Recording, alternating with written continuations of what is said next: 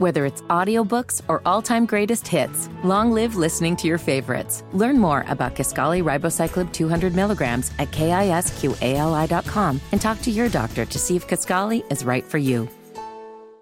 Dr. Fauci said on Saturday that a coronavirus lab leak could still be considered a natural occurrence if the definition of the lab leak meant that someone was infected in the in the wild and then went into the lab, was studied in the lab, and then came out of the lab. Uh huh. So this is this. So he was on CNN. Mm-hmm. This guy. I mean, we've talked about several people that are totally shameless today, and this guy is. Uh, right at the top of the list.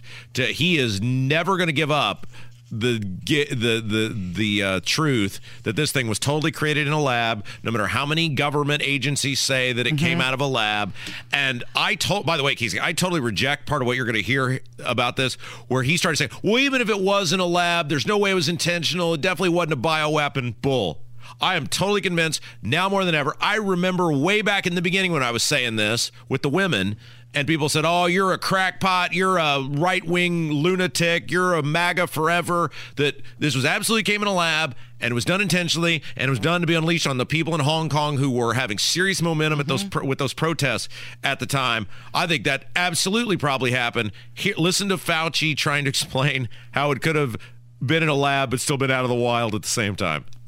So one of the things that people maybe don't fully appreciate that all of the intelligence agencies agree unanimously that this was not engineered. Namely, they didn't deliberately do this to make a bioweapon. Everybody agrees with that. No matter what your prior thoughts were, everybody agrees with that.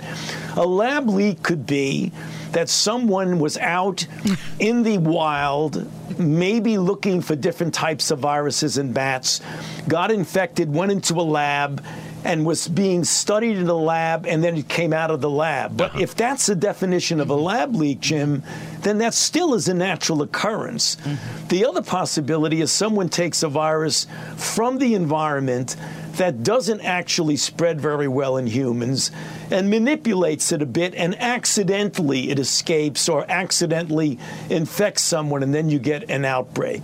Those are the possibilities when you're talking about lab leaks. But are, are there any accounts of that occurring where uh, one might say, okay, well, there we go. Perhaps this is it. This is what happened.